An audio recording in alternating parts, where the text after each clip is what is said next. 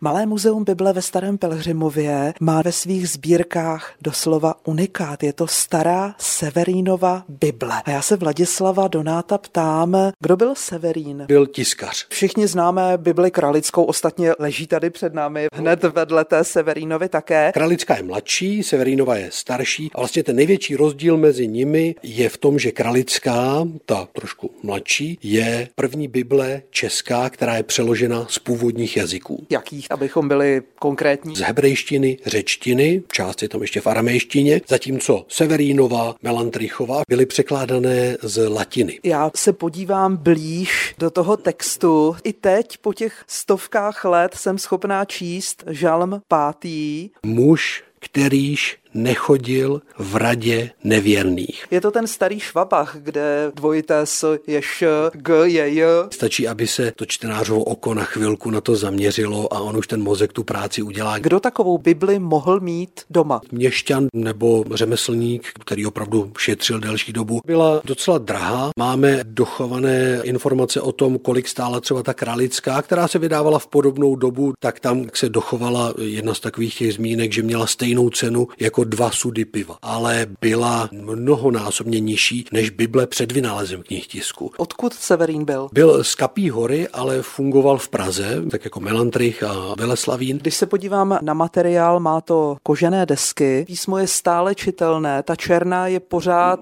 plně černá a jen ten papír je lehce zažloutlý. Ten papír je z bavlny, má velikánskou výdrž a oproti dnešním knihám jsou samozřejmě šité ty knihy. Byla tato Bible už restaurovaná? S touhle už bylo relativně hodně děláno, protože byla ve velice špatném stavu a potom musela být zrestaurována. To třeba vidíme, ten rozdíl oproti té kralické, co tu máme. S kterou, no to je trhanec. S kterou se skoro nic nedělo, protože ta byla nalezená v nějakém starém krovu, kde na ní tekla voda. Je v té Bibli Severín někde uvedený? My dnes, když chceme znát vydavatele, nakladatele, všechno to tam někde ty informace v knihách jsou. Kde to bývalo tehdy, v tom 16. století? Na konci knihy, to znamená hned po zjevení svatého Jana, máme napsáno léta božího 1529, takže 1529. Datace je daná. A nejenom to, my tam máme dokonce v středu před božím vstoupením s velikou prací a znamenitým nákladem skrze mne Pavla Severína z Kapí hory a dokonán z toho buď pán Bůh pochválen nyní i na věky. Amen. To je Bůh nebo Bůh? Bůh. Čeština nebyla úplně usazená gramaticky. Potom lidé jako Blahoslav třeba vytvářeli gramatiku českou, tak aby mohli překladatelé pracovat už s něčím ustálenějším. Ale tady opravdu najdete spoustu různých věcí. Ze starého Pelhřimova Irena Šarounová, Český rozhlas.